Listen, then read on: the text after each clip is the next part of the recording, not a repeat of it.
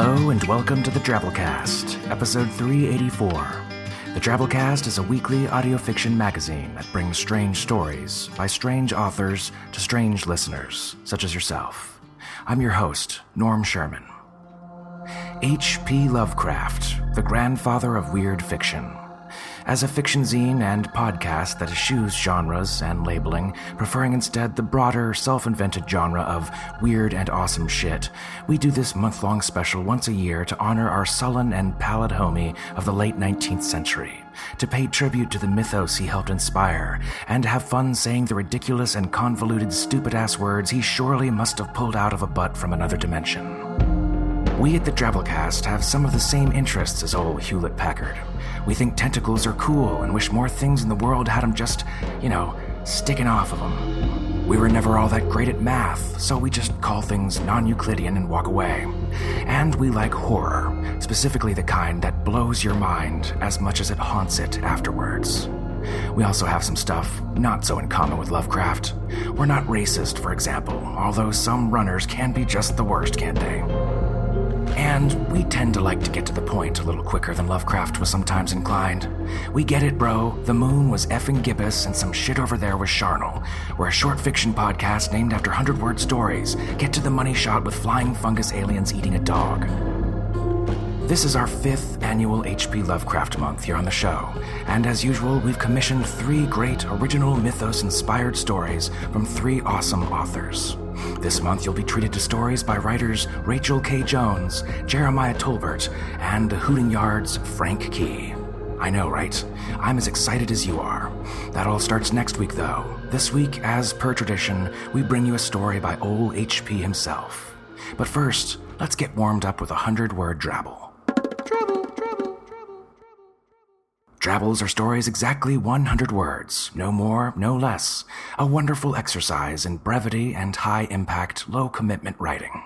Try writing one yourself. Post it in our discussion forums at forums.drabblecast.org in the Drabble section. We might pick yours and run it on the show next week. Our 100 word story this week comes from one of our featured authors this month, Rachel K. Jones, and it's called The Last Temptation of Ginger. Here goes.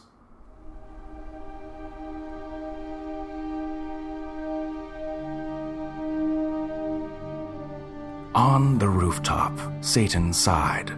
By contract, he had to do this with anyone claiming godhood, but this was getting ridiculous. If you're God, throw yourself from the rooftop. The feline washed her paws. You gotta pick one, either jump or refuse. Satan explained. Ginger ignored him. She never followed directions. Satan glanced surreptitiously at the sky, then produced a laser pointer. Ginger leapt after the red dot.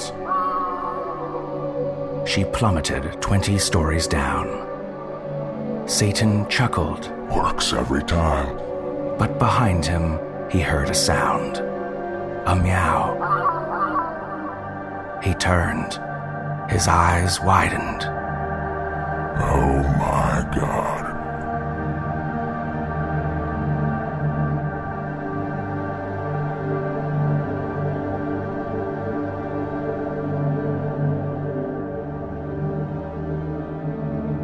And that leads us to our story this week The Cats of Ulthar. This is a shorter story for Lovecraft, and definitely not his usual kind of thing. And that's exactly why we thought we'd share it with you. You know, change things up a little. Besides, who doesn't love cats? Aside from the people in the story. And maybe some of you folks out, probably some of you folks. Anyways, this story was written in 1920 and first appeared in the literary journal Tryout. So without further ado, we bring you The Cats of Ulthar by H.P. Lovecraft.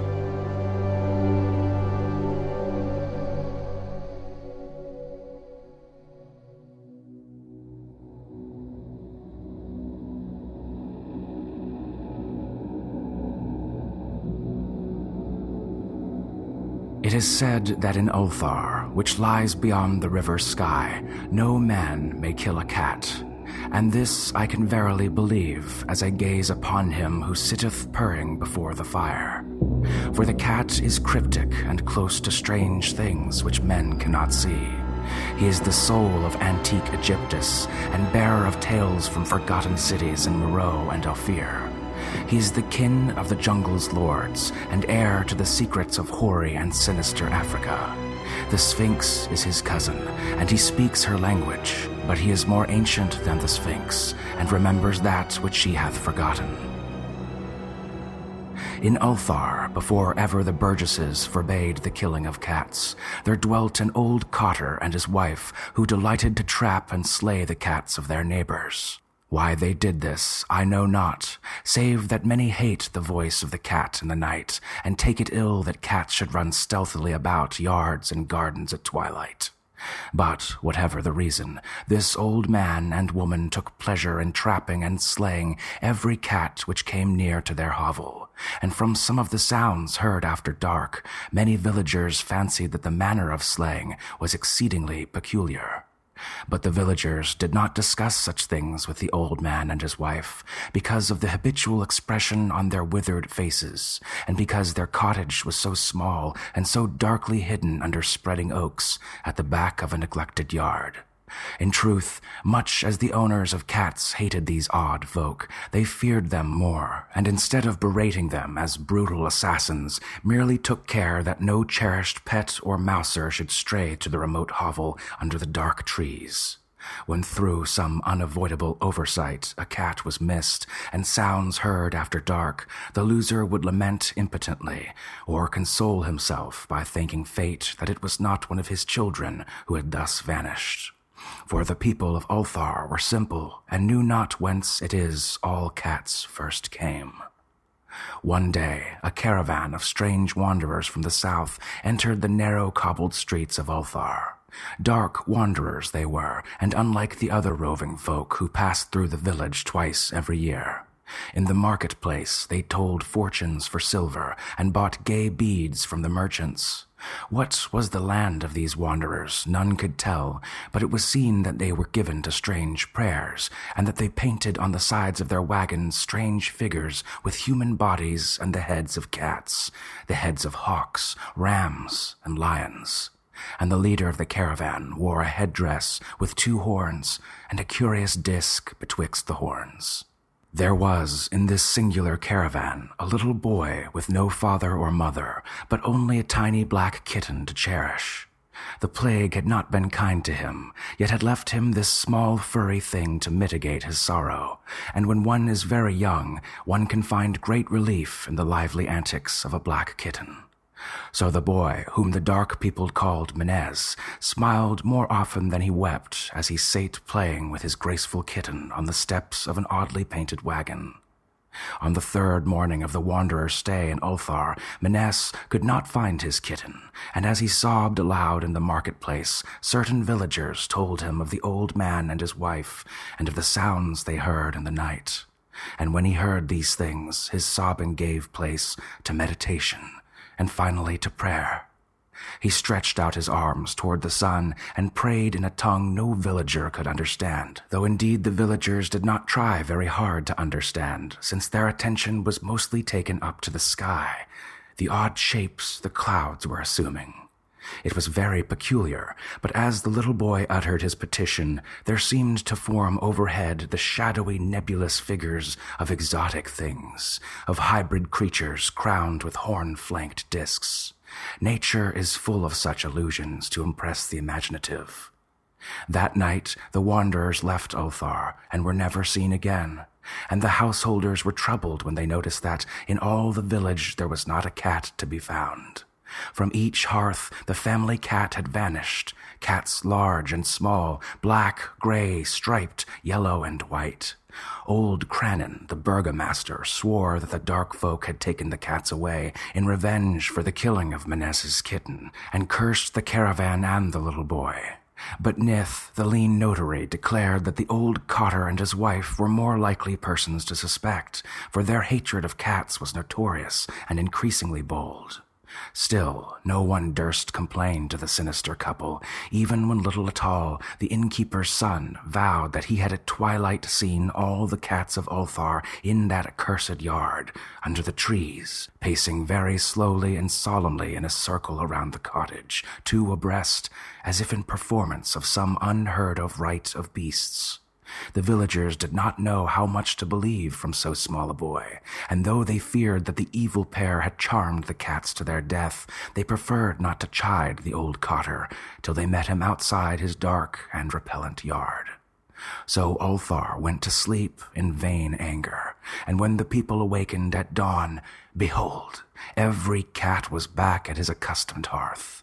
Large and small, black, gray, striped, yellow, and white, none was missing. Very sleek and fat did the cats appear, and sonorous with purring content. The citizens talked with one another of the affair, and marveled not a little. Old Kranon again insisted that it was the dark folk who had taken them, since cats did not return alive from the cottage of the ancient man and his wife. But all agreed on one thing that the refusal of all the cats to eat their portions of meat or drink their saucers of milk was exceedingly curious. And for two whole days the sleek, lazy cats of Ulthar would touch no food, but only doze by the fire or in the sun. It was fully a week before the villagers noticed that no lights were appearing at dusk in the windows of the cottage under the trees. Then the lean Nith remarked that no one had seen the old man or his wife since the night the cats were away. In another week, the burgomaster decided to overcome his fears and call at the strangely silent dwelling as a matter of duty, though in no so doing was careful to take with him Shang, the blacksmith, and Thul, the cutter of stone, as witnesses. And when they had broken down the frail door, they found only this two cleanly picked human skeletons on the earthen floor, and a number of singular beetles crawling in the shadowy corners. There was subsequently much talk among the burgesses of Ulthar. Zath, the coroner, disputed at length with Nith, the lean notary, and Kranon and Shang and Thul were overwhelmed with questions. Even little Atal, the innkeeper's son, was closely questioned and given a sweetmeat as a reward. They talked of the old cotter and his wife, of the caravan of dark wanderers, of small Menes and his black kitten, of the prayer of Menes, and of the sky during that prayer, of the doings of the cats on the night the caravan left, and of what was later found in the cottage under the dark trees in the repellent yard. And in the end, the burgesses passed that remarkable law which is told of by traders in Hatheg and discussed by travelers in Nir, namely, that in Ulthar no man may kill a cat.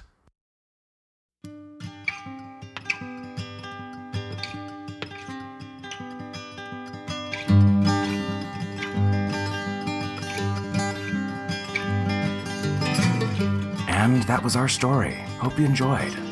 Tune in next week for an original commissioned story by Rachel K. Jones called The Innsmouth of the South. You're going to love it.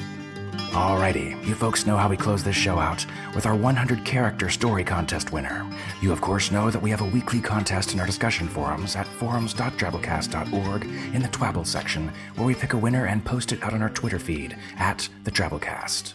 This week's winner is Great Northern Troll, and his Twabble story goes as thus. Cat prepared to pounce. A lightning move, and its teeth closed around a sinuous neck. Then, pain erupted from its tail.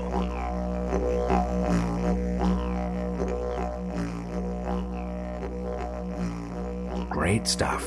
100 characters, not counting spaces. Give it a shot. You might be next week's winner. Follow the Drabblecast on Twitter at the Drabblecast. All right, folks, that's our show this week. Remember, the Drabblecast is brought to you with a Creative Commons Attribution Non Commercial No Derivatives License, which means don't change it, don't sell it, but feel free to share it all you like. How are we able to do that, you might ask? Through the generous support of listeners such as yourself. Consider donating to the Drabblecast by going to our website, www.drabblecast.org, and clicking the donation button. We pay our authors professional rates, and we proudly do so with your support. Also, we have a premium podcast feed called Drabblecast B-Sides for our $10 a month automatic subscribers. It's got extra stories, extra cool stuff. You want to check it out, and it helps support the Drabblecast. Go to drabblecast.org and sign up as an automatic $10 a month subscriber. It's a piece of cake, and you'll get a password and username and access to some more Drabble. Our program this week was brought to you by Chief Editor Nathan Lee, our art director Bo Kaier, who also did our art this week for the episode. Check him out at bokaier.com. Crazy talented dude. With additional help from Tom Baker, David Carvin, and David Steffen. We'll see you next week, weirdos. Until then, this is Norm Sherman, reminding you one can find great relief in the lively antics of a black kitten.